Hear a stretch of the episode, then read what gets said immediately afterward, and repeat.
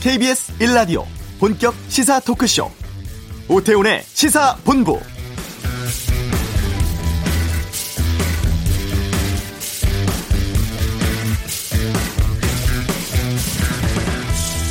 밤새 비가 소강 상태 보이면서 한강, 임진강 등 주요 예보 지점의 수위가 낮아졌고 주변의 홍수특보도 일부 해제되고 있습니다. 하지만 충청, 남부지방을 중심으로 오늘도 호우특보 발령됐고 다음 주까지도 계속 비가 느린다고 합니다. 이번 중부지방 집중호우로 현재까지 17명의 사망자가 나왔는데 이 가운데 10명이 산사태나 절개지 붕괴로 6명은 하천, 급류에 휩쓸린 것으로 추정된다고 하죠. 인명사고 피하려면 재난 상황에서 지켜야 할 행동 요령을 미리 알아두고 꼭 실천하는 것이 중요한데요. 방학, 휴가철 맞아 또 주말 이용해서 산, 계곡, 바다 쪽으로 여행 가시는 분들 계신다고 합니다. 개울가나 하천변, 해안가, 산 밑에 불이 불어난 아, 물이 불어난 곳은 가지 않는 것이 최선이고요. 비가 잠시 소강 상태 보인다고 해서 마음 놓지 않으셔야겠습니다. 오태훈의 시사본부 잠시 후 이슈에서 전문가 연결해서 집중호우로 인한 피해와 예방법 살펴보겠습니다. 한 주 동안의 주요 스포츠 소식 최동호의 관전 포인트 살펴보고 2부 아치독 검언유착 의혹에서 권언유착 의혹으로 옮겨간 일부 언론의 보도 형태 조국 전 장관의 언론인 상대 법적 소송에 대한 다양한 의견 듣겠습니다. 금요 초대석 오늘 물을 주세요 개그맨 박준영 씨와 함께하겠습니다. 오태훈의 시사본부 지금 시작합니다.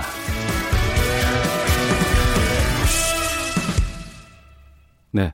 이번 집중호우로 산림청 중부지방에 산사태 위기 경보를 3단계인 경계로 올렸습니다.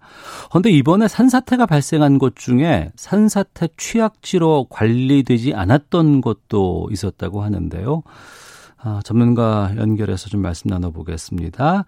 가톨릭 관동대학교 토목공학과의 박창근 교수 연결하겠습니다. 안녕하십니까? 네, 안녕하십니까? 예. 이번에 서울, 경기, 강원, 충청, 어, 영동 지방까지 중부 지방에 일주일째 비가 계속 내렸습니다. 집중호우로 피해가 계속 이어지고 있고 또 앞으로도 피해가 우려됩니다. 어떻게 지켜보고 네. 계십니까? 어, 통상 그, 그 장마가 7월 말이면 끝나거든요. 예, 예. 그러고 나서 바로 찜통 되기가 되면서 휴가가 시작되는데 이게 이때까지의 패턴이었는데 8월 중순까지 아마 장마가 지속될 것 같은데 네. 어, 이것은 아마 가장 늦게 끝나는 장마가 되지 않을까. 어, 동, 어, 1987년도에 8월 10일까지 장마가 어, 됐는데 아마 기록 갱신이 될 것 같습니다. 네. 그리고 더 통상적인 장마보다도 비가 많이 왔거든요. 예. 산간 지역에서는 800mm도 초과했고, 뭐 대부분 지역에서 500mm 이상. 그러니까 전국토가 물에 흠뻑 젖었다고 볼 수 있겠죠. 그래서 곳곳에서 산사태, 하천 범람, 침수, 농경지 피해, 그다음에 도로, 어, 그다음에 이런 것들이 피해가 발생했죠. 네. 안타까운 것은 중, 어, 중앙재난안전대책본부에 따르면은 예. 8월 7일 현재 사망자가 사망 실종자가 27명, 음. 어, 안타까운 어, 사고가 발생했죠. 그리고 이재민도 3천 명 정도, 그러니까 상당히 큰 피해가 발생했다고 볼, 볼, 볼 수가 있습니다. 네, 이번에 특히 산사태 피해가 상당히 여러 곳에서 많이 났습니다. 네. 비가 많이 오니까 흑더미가 이제 무너지는 현상이고 이 규모가 상당하더라고요. 네. 왜 이런 현상이 발생하는 겁니까? 일단 저기 우리나라는 국토의 70% 정도가 지역으로 되어 있지 않습니까? 네. 그러니까 비가 많이 오면은 어, 산지에서는 어, 토사 유출이라든지 그러니까 그런 게 많이 발생하죠. 그래서 우리나라도 어, 항상 그 산사태 위험이 있다고 봐야 됩니다. 근데 뭐 자연 현상이고 그다음 인재 쪽을 본자 보자면은 네. 이 인명 재산 피해가 지금 지속적으로 증가하고 있는 거거든요. 어. 어, 그 원인은 일단 어, 이상 기후로 에 의해서 비가 많이 오는 것 도 있지만은 예. 위험지구 다시 해서 산사태가 발생한 할 지역에 보면은 뒤에는 산이고 앞은 개울인 데가 많거든요. 예. 그러니까 어, 개발 욕구가 상당히 아, 많겠죠. 예, 펜션이라든지 이런 것들이 그렇겠죠. 그리고 이런 위험지구에 대한 건축 허가가 음. 제대로 그 규제를 못하고 있다라는 어떤 인재적인 요소도 볼 수가 있겠습니다. 네. 뒤에가 산이고 앞에가 개울이고 그러면 뭐 캠핑장이라든가 펜션으로 이용하기엔 참 좋을 것 같아. 평소 같으면 그런 그렇습니다. 땅을 보면 그런 생각이 들 것 같은데 정부에서 산사태 위험 지역 관리하고 있잖아요. 지금 어떻게 네. 관리하고 있습니까? 음, 지금 산림청에서 산사태 위험 지구 등급을 어, 선정을 설정하거든요. 네. 그런데 제가 어, 판단해 볼 때는 어, 전혀 현실성이 없는 거다. 사실 어. 지금 현재 위험지구로 할 때 보면은 경사도가 경사도와 다른 산림 상태, 다른 모함, 다시 산이 어떻게 숨겨져 있냐, 음. 뭐이 세 개로 가지고 주로 평가를 하는데 네. 어, 실제적으로는 어, 산사태가 많이 발생하는 데는 어, 돌산이 아니고 흑산이거든요. 흙으로 됐은 데인데 네. 어, 이런 것 들도 우리가 좀 더 고려해야 되고 그리고 인문 상태 다시 해서 산사태가 발생하면은 직접 우리 생명과 재산의 피해가 발생하는지 안 하는지 여부가 네. 매우 중요함에도 불구하고 이것은 이 어, 기준에서 제어되었습니다. 어. 어, 그러다 보니까 어, 이와 같은 저기 그 잘못된 산사태 위험 지구를 어, 기준을 설정하다 보니까 네. 정부에서 낸 어떤 그 자료하고 현실하고는 상당히 맞지가 않죠. 네. 일부분에 대해서는 전면 재검토 작업을 해야 된다고 봅니다. 어. 이번에 인명피해가 발생했던 가평 펜션이라든가 평택도 있고 또 골프장에서도 산사태가 났고 네. 안성이 양계장도 산사태가 났는데 여기는 정작 이 산사태 위험 지역 취약 지역으로 지정이 안 돼 있었다고 들었어요. 네, 그렇게 어, 어, 언론 보도를 확인을 했는데 예. 그 이제 그러니까 산사태 위험 지구를 지정하는 어떤 기준이 잘못 됐다고 봅니다. 네. 어, 어떻게 하는 게 좋은 거 하니까 제 생각은 일단은 저기 마을 기산이 음. 흙 경사가 있겠죠, 그죠? 네. 그다음에 흙으로 된 흙산일 경우에는 예.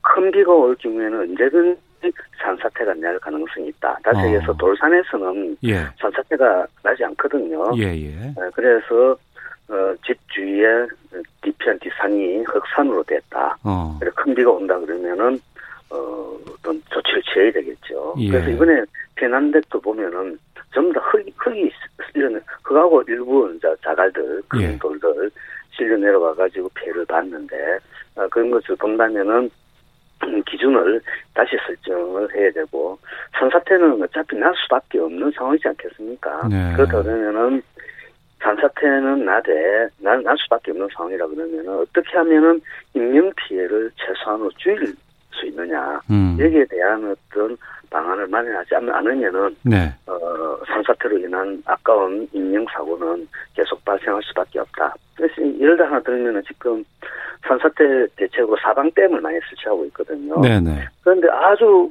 깊은 산골에 설치를 해요. 어. 왜냐하니까 깊은 산골에 가면은 같은 경사가 아, 삼경사가 급하잖아요. 예, 예. 어 그리고 그 뭐 당연히 상경사가 급하고 이러니까 산사태 위험지구가 되겠죠. 근데 음. 거기는 산사태가 나더라도 밑에 사람이 살는 공간이 아닌 것 같으면은 어 굳이 방을 할 필요가 없잖아요. 네. 예, 그런 어떤 어, 잘못된 기준에 따라서 일을 하다 보니까 음. 어, 대책도 네. 그 실효성이 없는 대책을 어, 수립한다. 어. 그렇게 볼 수가 있습니다. 특히 최근에요. 그 태양광 시설을 산에다가 설치한 경우가 많이 있거든요. 네. 이런 것 때문에 산사태가 좀 날 우려도 좀 있습니까? 음, 이제 경사도를 봐야 되겠죠. 예. 어, 경사도 판 경우에 넌 저기 극한 경우고 만약에 흑산으로 되어 있다 그러면은 예, 예. 큰 비가 오면은 당연히 산사태가 어. 나죠. 그거는 태양광과 태양광 설치가 조금 더 기여했을지 모르겠습니다만은 예. 어, 일단은 흑산이고 어. 경사가 어. 있으면은 산사태 위험 지구로 봐야 되겠죠. 예. 지금 뭐 충청남도 쪽 그리고 전북 쪽으로 비가 상당히 많이 온다고 하고 7044님 익산은 비가 너무 많이 와서 고속도로에 차들이 서 있습니다. 박상대님 군산도 비가 많이 와서 앞이 안 보일 정도입니다. 서현님 같은 경우에는 무줍니다. 집 옆에 큰 호두나무 세 그루가 뽑혀서 저희 집 담에 누워 있네요. 다행히 지금 비가 소강 상태이지만 갑자기 비가 내리면 흙과 함께 쓸러 내려올까 걱정입니다라고 말씀해 주셨는데 그 산사태 전조 증상 같은 거 있으면 좀 알려주세요. 있어요. 어, 일단은 뚜렷한 전조성 현상을 우리가 발견하기 상당히 어렵습니다. 왠가하니까 산사태가 어, 비가 장대 비가 쏟아질 때 발생하잖아요. 네. 그러면은 어, 뭐 앞이 거의 잘 안 보이거든요. 예. 그래서 산에서 어떤 어, 현상이 발생할 할 수가 없습니다. 일각에서는 뭐 지하 수름이 어떠니 뭐 이런 얘기를 하는데 네, 네. 뭐 보이지 않잖아요. 장대비고. 아, 비가 내릴 경우에는 네, 네. 네, 그렇습니다. 그래서 제일 제일 그 확실한 방법은 예. 어, 자기 뒷, 뒷산이 살고 있는 뒷산이 집의 뒷산이 흙으로 되어 있는 산이다. 예. 그리고 경사가 좀 급하다. 그리고 어. 물길이 그렇게 그쪽으로 마을 쪽으로 나 있다. 예. 한다면은 일단 산사태 위험 지구로 판단하시면 됩니다. 어. 어, 그래서 그런데 주거 거주하고 계시는 분들은 뭐 소스럽지만은 네. 큰 비가 오면은 잠깐 피할 수 있, 피해 피하는 게 바람직하고 네. 그리고 어, 행정부서에서도 그와 같은 어, 행정 지도를 네. 해야 될 필요가 있는데 이게 잘못하면은 그 피해라고 했는데 산사태가 안 났으면은 어. 이 양치기 소년 효과가 나타나잖아요. 예, 예, 예. 그렇더라도 해당 주민들께서는 어. 만에 하나 발생할지 모르는 산사태의 생명이 제일 중요하니까 예, 예. 어, 그 행정기관의 어떤 절차를 따르는 게 좋다고 봅니다. 예. K7921님께서 전국 지도에 수해 산사태 발생한 곳을 표시해 알 수 있게 해주면 좋겠습니다라고 의견 주셨는데 제가 알고 있기로는 산림청 홈페이지 안에 이 산사태 경보를 알려주는 그 시스템들이 돼 있는 것으로 알고 있거든요. 네. 그런데 이 부분이 아직 좀 부정확한다거나 아니면 위험 지역으로 돼 있는 곳이 아님에도 불구하고 산사태가 발생할 수도 있다는 말씀이신 거죠? 그렇습니다. 음, 그 알겠습니다. 지금 현재 그 산림청 홈페이지는 나름대로 네. 산사태 위험 지구들을 저기 조사를 해서 하고 있는데 네. 어, 뭐 이번에도 알다시피 그, 그 인명 피해를 최소화시키는 데는 그 실패했지 않습니까? 음. 그렇다 그러면은 산림청에서 지금 하고 있는 어, 산사태 위험 지구라든지 네. 여기에 대해서는 어, 전면 재검토를 해야 될 필요가 있다고 봅니다. 그러니까 알겠습니다. 기준도 현실에 맞게끔 예. 다 고쳐야 되겠죠. 예. 산림청에서 운영하는 홈페이지 이름은 산사태 정보 시스템 이렇게 포털에서 검색해 보시면 찾아서 확인하실 수는 있겠고요. 자, 가톨릭 관동대학교 토목공학과 박창근 교수와 함께 말씀 나누고 있는데요. 이번에 산사태뿐만 아니라 이제 하천 범람도 상당히 걱정이 됩니다. 지금 하천 수위는 잘 관리되고 있습니까?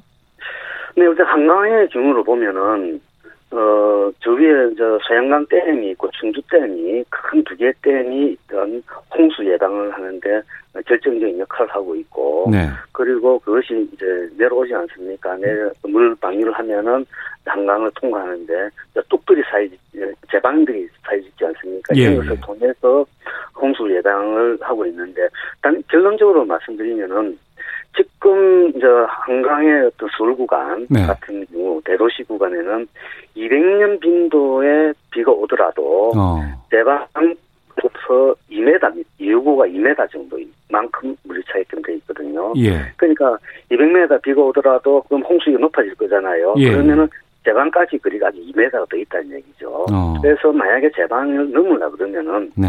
적어도 어, 한 500년 빈도 비가 와야 어. 어, 그, 저, 이제 침수 피해, 침수가 아니죠. 대방 붕괴 피해.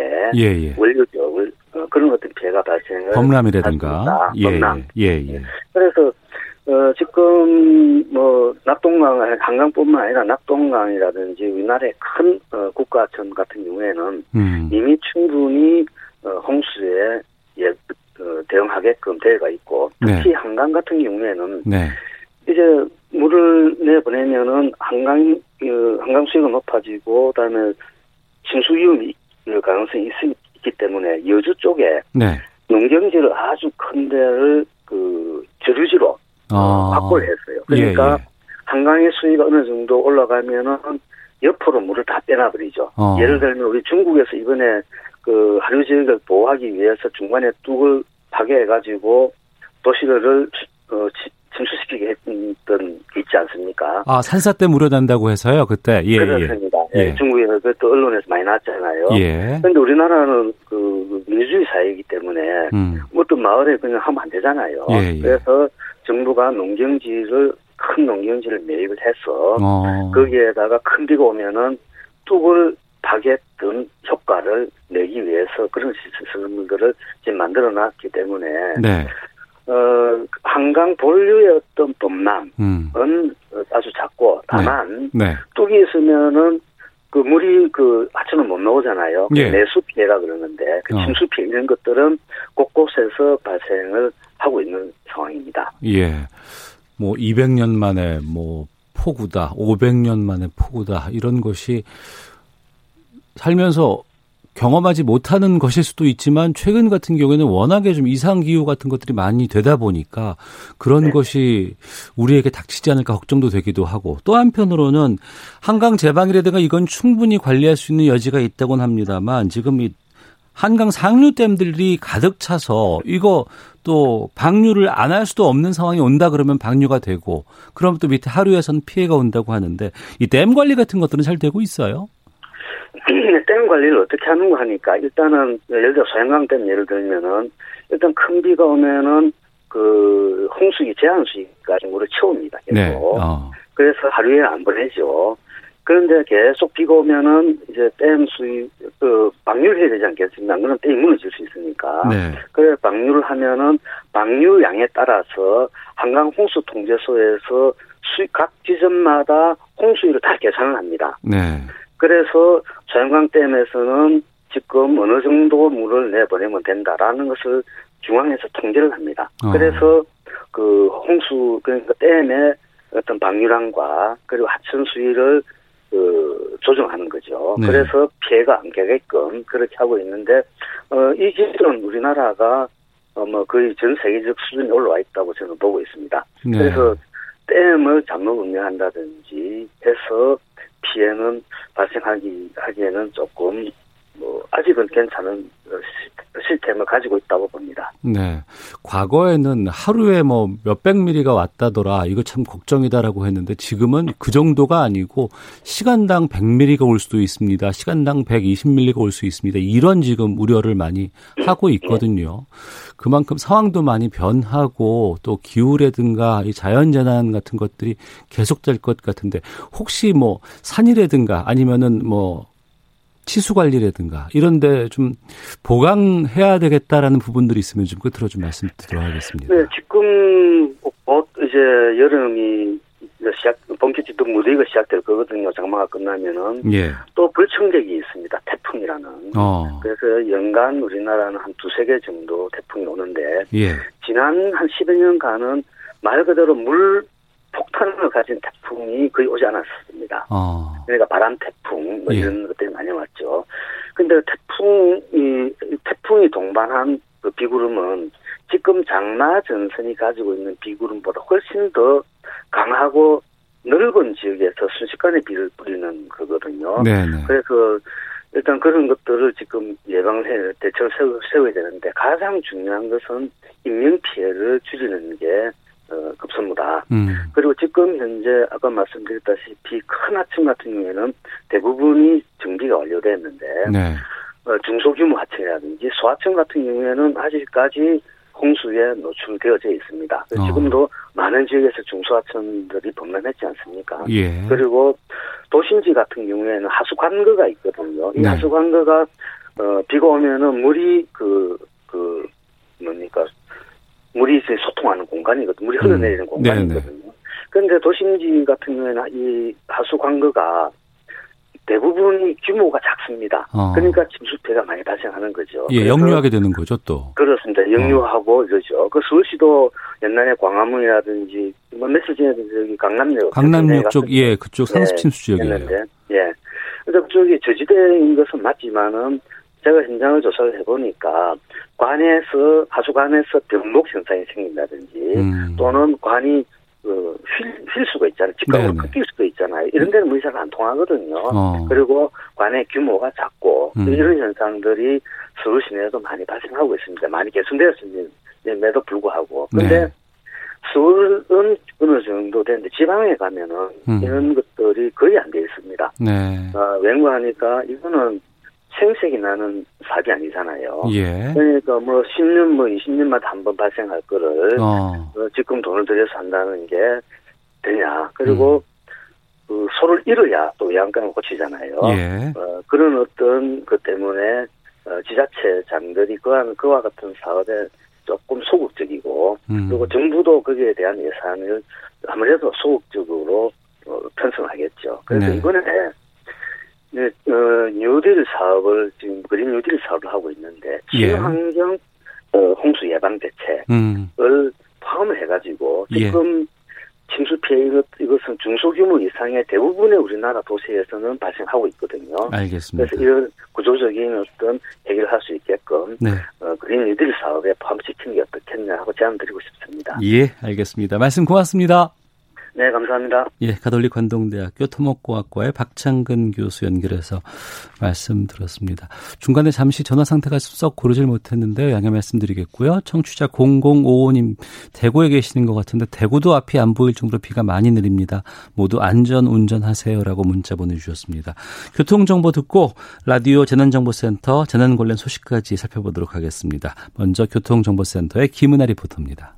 네, 지금 비가 충청권과 남부권에 비- 집중이 되고 있다 보니 이들 지역 도로 곳곳이 통제되기 시작했습니다. 충주 산청면 송강리 다리째 938번 국도가 전면 통제되고 있습니다. 이 때문에 산청면 송강리 성불사 인근에 거주하는 분들은 대소강 마을로 우회하셔야겠고요. 제천시 백운면 원월리에 계신 분들은 38번 국도로 우회를 하셔야겠습니다. 경북 김천시 평화가도교가 침수가 됐는데요. 이 여파로 504번 지방도 직지천교에서 교동교 구간이 차단됐습니다. 우회도로인 김천시 구도심 일대와 신음동 부근 도로가 혼잡하고요. 교동가도교와 직지교 등의 도로 역시 통제가 되고 있는 상황입니다. 서울 시내는 한강 수위가 낮아졌지만 여전히 올림픽대로 교통이 통제되고 있는데요. 염창나들목에서 동작대교까지 양방면이 전면 통제되고 있습니다. 또 여의 상하류나들목 진출입로와 노들길 서울교에서 한강대교까지 양방향 모두 통행이 불가능합니다. KBS 교통정보센터였습니다.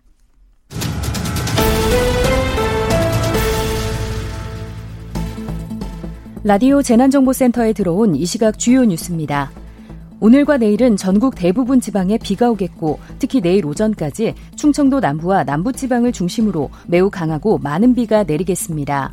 내일까지 예상 강수량은 경기 남부와 강원 영서 남부, 충청과 전북 그리고 경북에서는 100에서 200mm의 비가 내리겠고 많은 곳은 300mm 이상의 비가 내리는 곳도 있겠습니다. 중앙재난안전대책본부는 오늘 오전 6시 기준으로 이번 호우 사망자는 모두 17명, 실종자는 10명이라고 밝혔습니다. 춘천 의암호 선박사고의 경우 일단 순환사고로 분류돼 호우 인명피해로 포함되지 않았습니다. 이재민은 1447세대 2500여 명입니다. 피해시설 6천여 곳 가운데 4천여 곳 66.3% 정도에서 현재 응급 복구가 끝났습니다.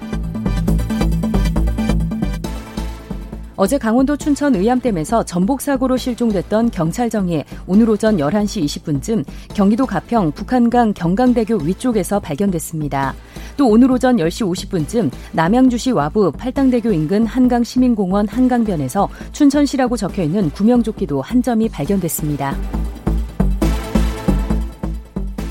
김용범 기획재정부 1차관은 집중호우로 피해를 본 농가가 재해복구비와 재해보험금 등 각종 지원을 신속히 받을 수 있도록 하겠다고 밝혔습니다.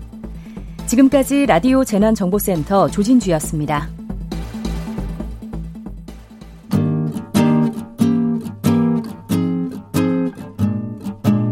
KBS 1라디오 오태훈의 시사본부 여러분의 참여로 더욱 풍성해집니다. 방송에 참여하고 싶으신 분은 문자 9730번으로 의견 보내주세요. 짧은 문자는 50원, 긴 문자는 100원의 정보 이용료가 붙습니다. 애플리케이션 콩과 마이케이는 무료고요. 시사본부는 팟캐스트와 콩, KBS 홈페이지를 통해 언제나 다시 들으실 수 있습니다. 많은 참여 부탁드려요. 네, 한 주간의 스포츠 소식을 정리하는 시간입니다. 최동호의 관전 포인트, 최동호 스포츠 평론가 나오셨습니다. 어서 오세요. 예, 안녕하세요. 아, 유현진 선수 성적 안 나온다고 지난주에 얘기를 했더니 예. 아, 어제 애틀랜타전에서 시즌 첫 승을 올렸고 잘했어요. 어, 예, 잘했죠. 네. 어, 어제 이제 애틀란타전에서 5이닝 무실점, 네. 시즌 첫 승을 기록을 했습니다. 이 토론토가 2대1로 승리를 했거든요. 네, 박빙의 승부였죠. 예, 그러니까 이, 이 토론토의 이제 불펜도 힘을 내준 거죠. 네. 5이닝 동안 안타는 한 개를 허용했고요. 이제 볼넷은 3개, 볼넷 음. 3개는 좀 많습니다. 네. 그리고 이 탈삼진은 무려 8개를 잡아냈습니다. 근데 이 지난 두 경기에서 모두 다 5이닝을 채우지 못했잖아요. 네. 어, 그리고 어, 부진했죠. 홈런도 맞았고. 예. 그래서 어제는 그, 그동안의 부진을 말끔히 씻어내는 이제 호투를 보여줬는데, 어, 지난해 메이저리그 평균 자책점 1위였었거든요. 류현희 네. 선수. 시즌 평균 자책점도 어, 어, 두 경, 지난 두 경기 8.00을 어제 호투하면서 5.14로 이제 크게 낮췄고요.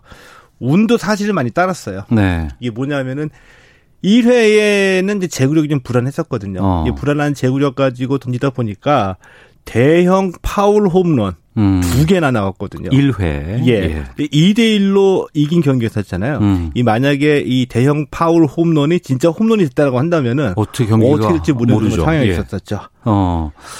그러니까 두 경기와 어제 경기는 상당히 양상이 달랐는데 예.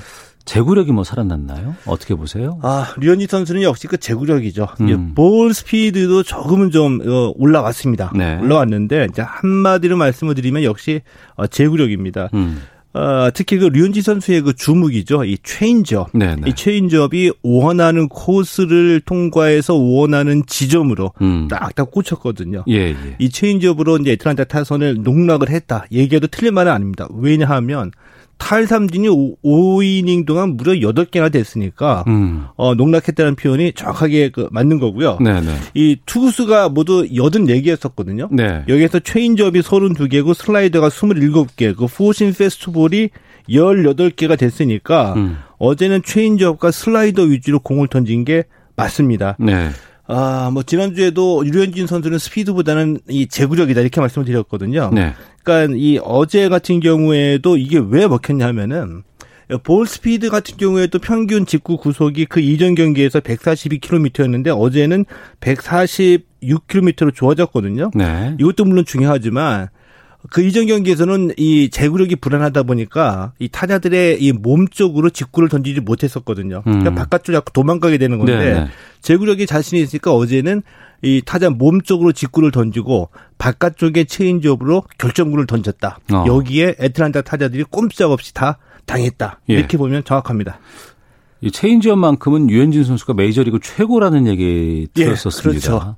그러니까 체인지업이 직구로 분명 직구인데 와서는 직구가 아니게 되는 공이잖아요, 이게. 음, 그렇죠. 이제 체인지업을 보통 이제 그 off-speed pitch라고 얘기를 하거든요. 네, 네. 직구랑 똑같이 날아옵니다. 어. 날아오는데 타자 근처, 그러니까 홈플레이트 근처 와가지고 그 구속이 뚝 떨어져요. 어. 어. 느 정도냐면 어, 보통 한 10km에서 20km 사이 이 투수마다 다르겠지만 네. 최대 한 20km까지도 타자 근처에 와가지고 속도가 떨어지는 거죠. 네. 속도가 떨어진다는 거는 이 공에 들어간 그 에너지가 줄어든다는 얘기잖아요. 그렇죠. 그렇게 되면 어떻게 됩니까? 가라앉게 되죠. 어, 예, 예. 근데 이 그러니까 타자는 직구라고 생각하고서 배트를 휘둘렀는데 어, 속도가 줄어 줄어드니까 어. 타이밍을 빼앗기게 되면서 아차 예. 방망이는 크게 헛돌게 되는 거죠. 음. 어, 다음 순서 그러니까 경기 등판이 12일 마이애미 전으로 예상된다고 하는데 이제는 예. 좀 승수 쌓기에 도전해도 될까요? 어, 저는 이제 그렇게 예상을 합니다. 음. 왜냐하면은 그 지난 두 경기에 부진했잖아요. 네. 자 그런데 이 부진했던 게 몸에 특별한 이상이 있어서 부진했던 게 아니라는 게 지금 밝혀진 거예요. 증명을 예. 한 겁니다. 예. 그러니까 아, 이 컨트롤도 좋아지고 구속도 좋아졌는데 왜 지난 두 경기에 부진했냐? 제가 보기에는 이런 경우에는 이제 실- 우리가 보통 얘기하는 실전 감각을 음. 찾지를 못했던 거죠. 또 코로나 때문에 또 경기 중단도 너무 오래됐었고. 예, 맞습니다. 그래서 어제 경기를 통해서 이제 감각을 찾았다는 걸 보여줬기 때문에 더 좋아질 거라고 보는데 또 하나는 뭐냐 하면은 어제 경기가 지난해 보여줬던 류현진 선수의 최고 베스트 구위는 아니에요. 네. 뭐냐 하면은 한 2%가 부족하다. 어. 그 증거가 뭐냐 하면은 어, 지난해 그 류현진 선수가 9이닝 평균 볼넷이 1.2개였거든요. 볼넷 안 주기로 유명했었어요. 그렇죠. 예. 예. 이것도 레이, 메이저리그 top class 수준입니다. 음. 한, 한 경기 하면서 하나 또는 뭐 두 개 줬다는 얘기인데, 어제는 5이닝에서 3개를 줬잖아요. 네네. 조금은 아직 2%, 2%가 이 컨트롤에서 부족하다는 얘기고, 어, 본인이 이제 감을 잡고 개선을 해 나가는 와중이기 때문에 다음 경기는 훨씬 더 좋아질 거라고 생각합니다. 네. 12일에 마이애미전에서 선발 등판이 로테이션 상으로 예상이 되죠. 알겠습니다. 자, 그리고 이 관전 포인트 시간에 고 최숙현 선수 사건 여러 번 다뤘었습니다. 예. 또 분노도 많이 했었고 문제점도 좀 많이 지적을 했었는데 선수를 폭행한 지도자의 처벌을 강화하는 내용을 담고 있는 이른바 고 최숙현법이 국회 본회의 통과했어요. 예, 이 최숙현법이라고 얘기를 하는데요. 예, 정확하게는 국민체육진흥법 이제 개정안이 되겠죠. 어, 이용위원회 대표 발의했고요. 네. 통과가 됐는데 이제 통과된 주요 그 어, 개정안은 뭐냐 하면 이 가해자 가해자에 대해서 처벌을 좀 더 강화를 했죠. 음. 그리고 피해자 구조를 좀 더 신속하게 할 수 있는 내용이 포함이 됐고요. 네. 그리고 무엇보다도 가장 중요한 아, 이 스포츠계의 인권 또 비리를 조사하고 어, 어, 징계를 구할 수 있는 스포츠 윤리센터의 법적인 근거를 담아서 어, 통과가 됐습니다. 음. 그동안 그 대한체육회 내 스포츠 인권위원회 센터 이게 예. 있었는데 이게 제대로 작동을 안 했던 거 아니에요, 지금까지. 그랬죠. 그러면 이번에 이 법제화된 스포츠 윤리센터 예. 이 출범을 좀 기대해도 될까요? 어떻게 보세요? 어, 저는 기대 반 기대하지 않는 마음도 조금은 좀 있습니다. 기대 반 우려 반? 예. 어. 왜냐하면은 예. 근데 제가 보기에 이제 어떤 그 새로운 조직이 출범할 때이 네. 조직의 성패를 가늠할 수 있는 첫 번째 잣대 그 조직의 장이 누구냐 어. 아, 이건 이제 중요하다고 보거든요. 예. 그분의 성향에 따라 갈라지는데 자 그런데 이 초대 스포츠 윤리센터의 이사장으로는 이숙진 전 여성가족부 차관이 임명이 됐거든요. 네, 네. 근데 이 이분은 비교적 어 정치적인 외풍을 타지 않고 전문적으로 자신의 분야에서 꼼꼼하게 일을 하는 분으로 어 주위 분들이 많이 말씀을 하세요. 음. 자 이런 거를 보면은 이분이 그래도 네. 어 나름의 소신을 가지고 맡은 일 열심히 하려고 할 것 같다. 네. 그 그리고 그 25명의 직원도 이런 얘기를 하고는 있군요. 음. 이런 면으로 보면 좀 희망을 걸어 보겠다. 이런 마음이 드는 거죠. 희망을 걸어 본다는 건 기대 반 얘기하시는 것 같고. 예. 그럼에도 불구하고 우려 반 아까 말씀하셨어요. 그 우려 반이 나오는 이유는 뭔가요? 자, 우선은 그 성폭력이나 폭력 그리고 체육계 인권을 개선하기 위해서는 가장 근본적인 문제는 어, 이 폭력이 폭력과 그 인권에 관한 체육계의 의식과 문화가 바뀌어져야 된다는 얘기입니다. 체육계 의식과 문화가 바뀌어져야 된다. 예. 그러니까 꽃으로라도 사람을 때려서는 안 된다. 음. 이게 너무나 당연한 상식이 돼야지 되는 거거든요. 그렇죠. 이거는 이제 교육과 또 어떤 그 문화의 개선을 통해서 시간은 좀 오래 걸리겠지만 이런 의식이 바뀌어져야지 이게 근본적인 개선인데 네. 어 단기적으로 보면 어떤 제도의 변경이나 처벌을 강화해서 단기적으로 즉각적인 효과는 얻을 수는 있겠죠. 근데 음. 지금은 모든 개선 방안이 이 단기 효과를 얻기 위한 제도 개선, 새로운 조직 출범 여기에 맞춰져 있고 네. 근본적으로 바꿔낼 수 있는 의식이나 문화의 개선을 위한 방안은 전혀 논의가 되고 있지는 않아요. 아, 예, 예, 예. 그러니까 내가 처벌 받을 수도 있다는 게 두려워서 어. 어, 폭력 행사를 안 하겠지만 하지 마. 그거 하게 되면 혼나. 그거 하면 벌 받아. 이렇게만 해서는 안 된다는 거 아니에요? 예, 안 보이는 곳에서는 저지를 수 있을 가능성 충분히 있고 그렇죠. 아 이거 부끄러운 짓이고 내가 부끄러운 짓을 했을 때에 나의 주위 모든 사람들로부터 내가 지탄의 대상이 될 수 있다. 음. 폭력 행사하면 네. 이런 의식과 문화를 길러내야 되거든요. 근데 어. 여기에 대한 논의는 전혀 없다는 거죠. 이 전에도 뭐 이런 문제들 나올 때마다 그 얘기를 했었는데 계속 안 바뀐 이유가 바로 그거 아닐까요? 정확합니다. 네. 우리는 계속 이 시스템 변경, 제도 예. 개선 여기에만 좀 매달려 왔었죠. 어. 근데 그나마 그 이전에는 이 시스템이나 제도적인 보완책을 내놓고 비슷한 분들이 장을 맡았는데 예. 그래도 이번에는 이숙진 전 차관은 어. 기대를 해볼 만한 분이다라는 면에서 예. 그래도 저는 희망을 갖고 있다라고 말씀을 드린 겁니다. 음.